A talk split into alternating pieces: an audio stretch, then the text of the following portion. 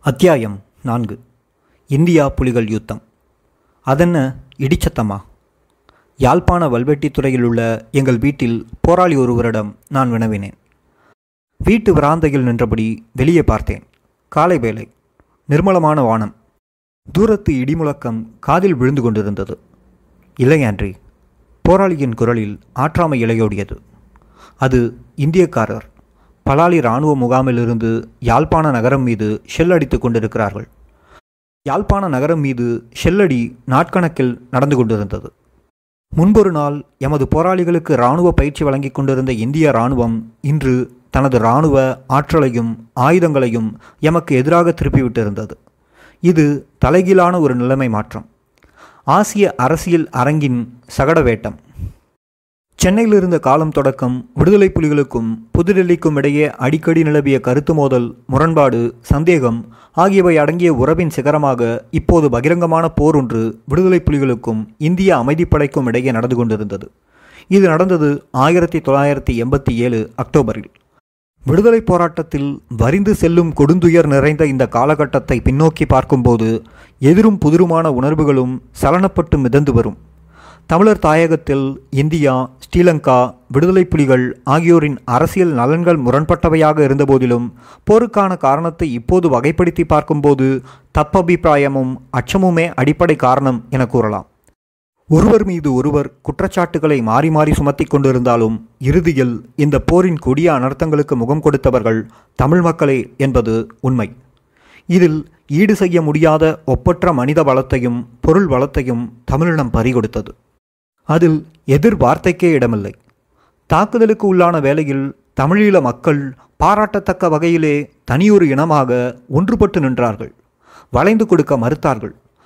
தமது வரலாற்றின் நெருக்கடி மிக்க இந்த காலப்பகுதியில் இரக்கமற்ற கொடிய எதிரிக்கு முகம் கொடுக்கும் கட்டத்தில் உண்மையிலேயே மலைக்க வைக்கும் துணிச்சலோடும் தனித்துவத்தோடும் அளவிட முடியாத மனோபலத்தோடும் தமிழ் மக்கள் நிமிர்ந்து நின்றார்கள். அவலச் சம்பவங்கள் அடுத்தொடராக நிகழ்ந்தன.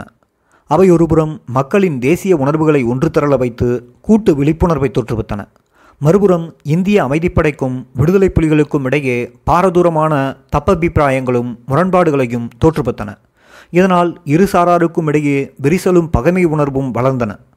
விடுதலை புலி போராளிகளில் முன்னணியில் இருந்தவர்களும் மக்களால் நேசிக்கப்பட்டவர்களுமான சிலருடைய மரணம் தவிர்க்கப்படக்கூடியதும் அனாவசியமாகவும் இருந்தபோதும் அது தோற்றுவித்த சமூக சீற்றத்தில் நானும் மனசார பங்கு கொண்டேன். இறந்த அந்த போராளிகள் மாவீரர்கள் மட்டுமல்ல எமது நெருங்கிய கூட்டாளிகளும் ஆவார்.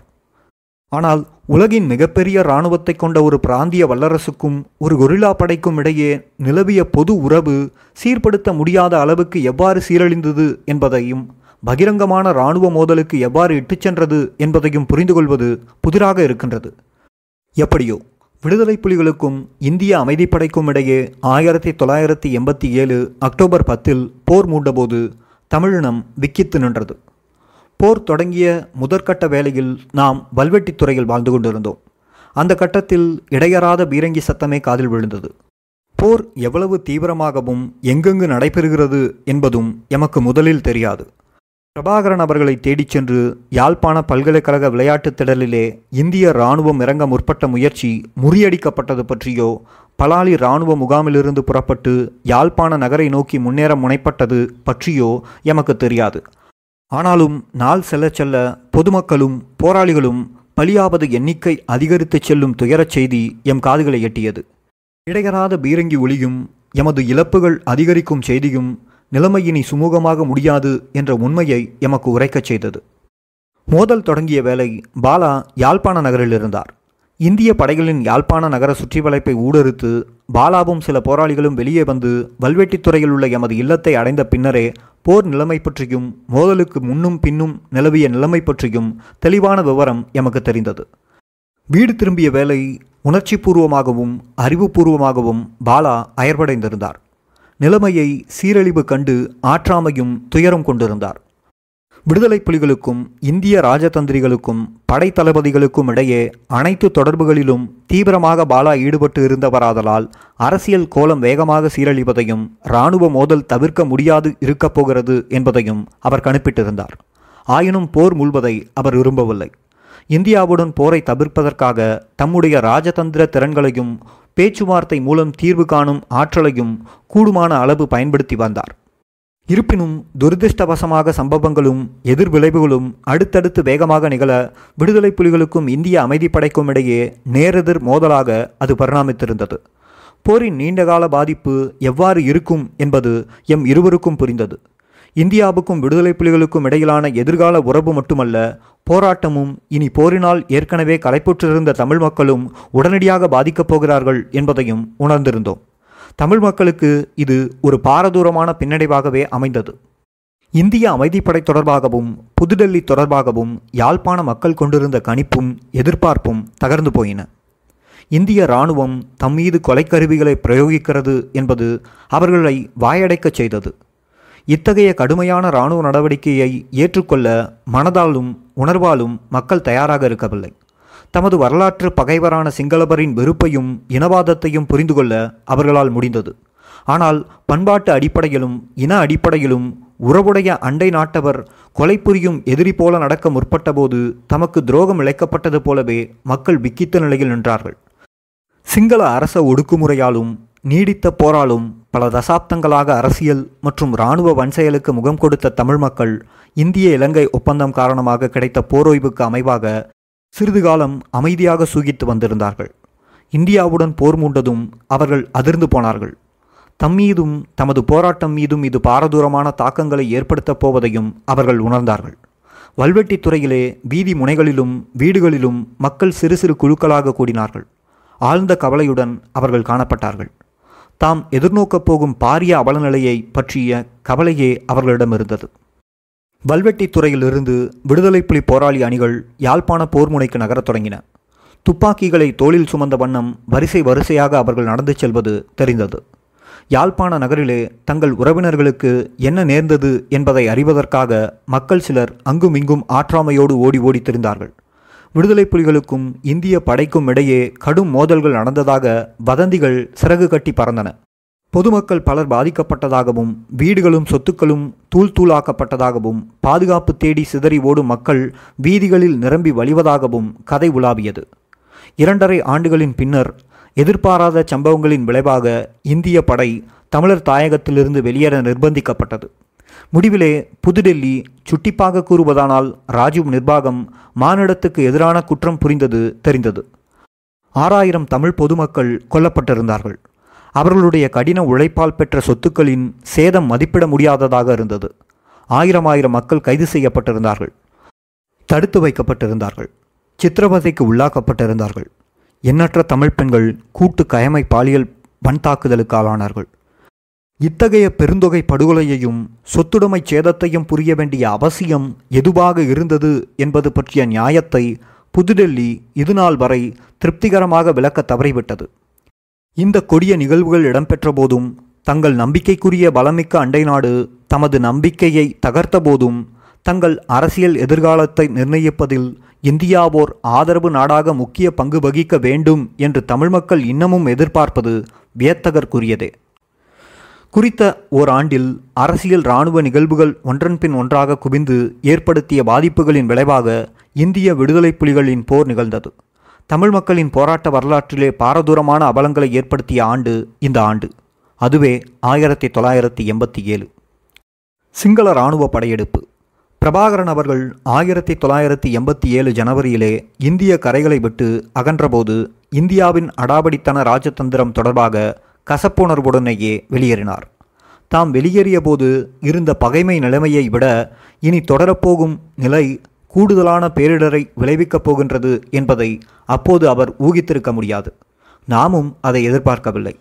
ஆயினும் அரசியல் இராணுவ நிலவரம் தொடர்ந்து சீரழிந்து செல்ல இந்தியாவோ ஸ்ரீலங்காவோ அனுமதிக்கப் போவதில்லை என எண்ணினோம். அரசியல் இணக்க முயற்சிகள் தோல்வி கண்டிருந்தன. விடுதலை புலிகள் தங்கள் இராணுவ ஏற்பாடுகளை தீவிரப்படுத்தியிருந்தார்கள். பிரபாகரன் அவர்களும் யாழ்ப்பாணம் திரும்பிய பின் போராட்டத்தை எவ்வாறு நடத்த விரும்புகிறார் என்பது பற்றி சில இலக்குகளை வைத்திருந்தார். ஆனால் சில அரசியல் முனைப்புகளும் இராணுவ நடவடிக்கைகளும் நிலைமையை சீரழிக்கத் தொடங்கியிருந்தன. பிரபாகரன் அவர்கள் யாழ்ப்பாணம் சென்றவுடன் தெரிவித்த தகவலில் யாழ்ப்பாண தீபகற்பத்தில் முக்கிய இராணுவ தாக்குதலை நடத்துவதற்கு ஆயத்தமாக ஸ்ரீலங்கா இராணுவம் மிகப்பெரிய படை நகர்வில் ஈடுபட்டு கொண்டிருப்பதாக அறிவித்தார். ஸ்ரீலங்கா படைகளின் பழிவாங்கும் இராணுவ நடவடிக்கைகள் மக்கள் அடர்த்தியாக வாழும் யாழ்ப்பாண தீபகற்பத்தில் மேற்கொள்ளப்படும் போது பெருந்தொகையான பொதுமக்கள் நேரடியாக பாதிக்கப்படப் போகிறார்களே என்று பெருங்கவலை அடைந்தோம். இராணுவ தாக்குதல் திட்டத்தோடு சிங்கள அரசு வடக்கின் மீது ஈவிரக்கமற்ற பொருளாதார தடையையும் சுமத்தியது. மக்கள் மீது இது சொல்லனா துயரப்பழுவை ஏற்றியது. ஸ்ரீலங்கா அரசு விடுதலை புலிகளுடன் நடத்திய போரில் இஸ்ரேலியரின் கிளர்ச்சி முறியடிப்பு நுட்பத்தை தருவித்து பயன்படுத்தியது.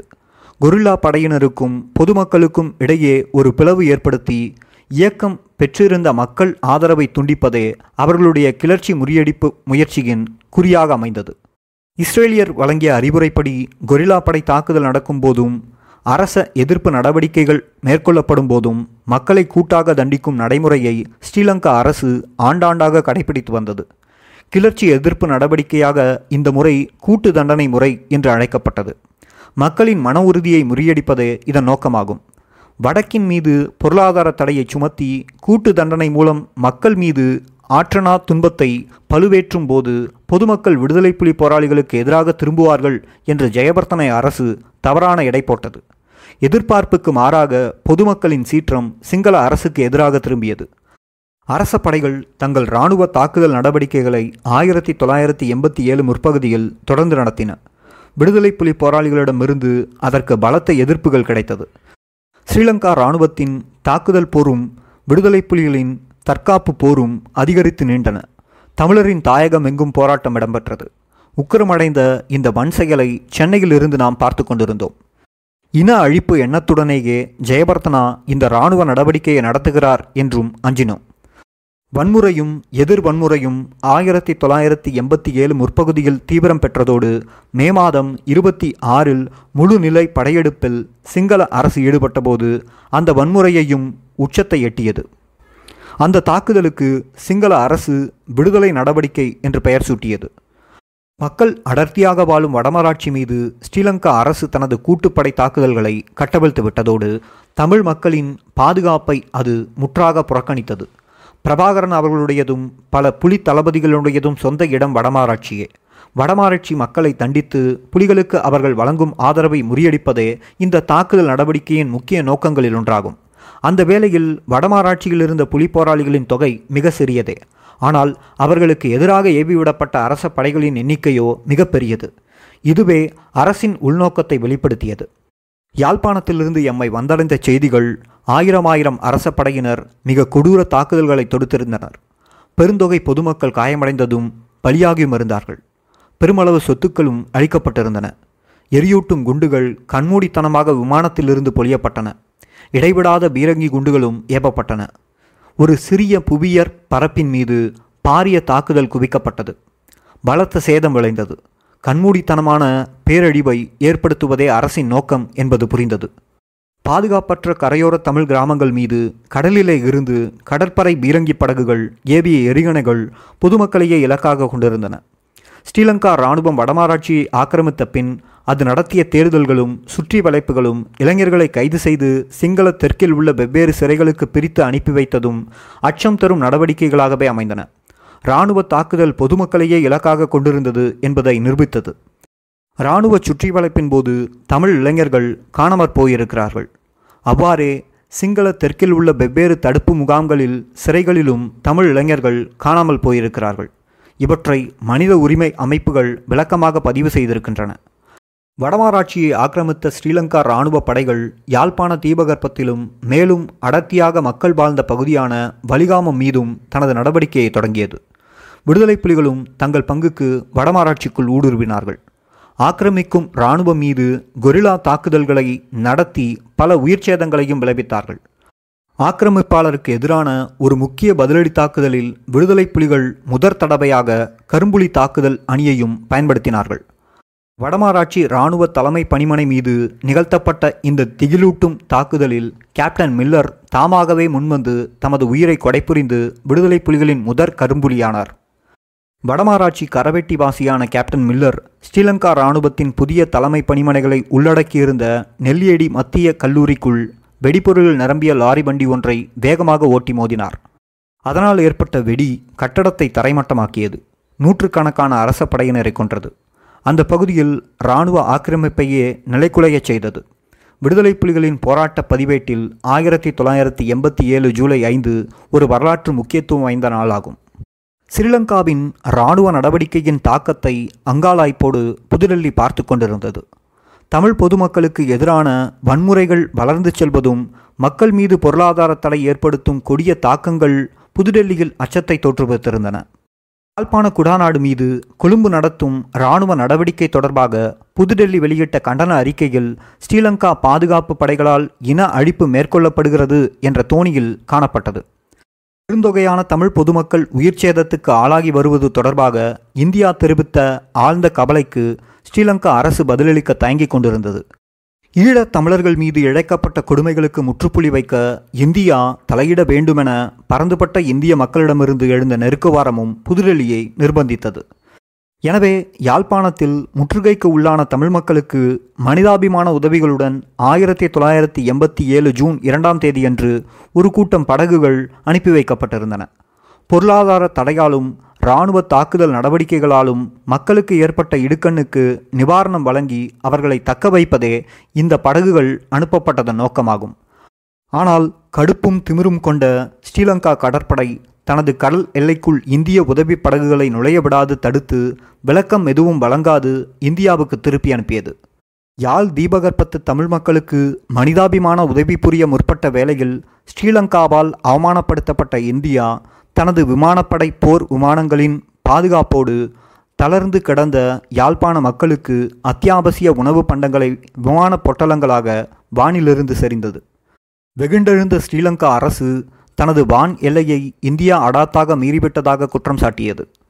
தனது இறைமையை இந்தியா அவமதித்து விட்டதாக ஸ்ரீலங்காவும் இனப்படுகொலையை ஸ்ரீலங்கா புரிவதாக இந்தியாவும் ஒருவரை ஒருவர் மாறி மாறி குற்றம் சாட்ட இரண்டு அண்டை நாடுகளுக்கும் இடையே அரசியல் முருகல் நிலை உரமேறியது.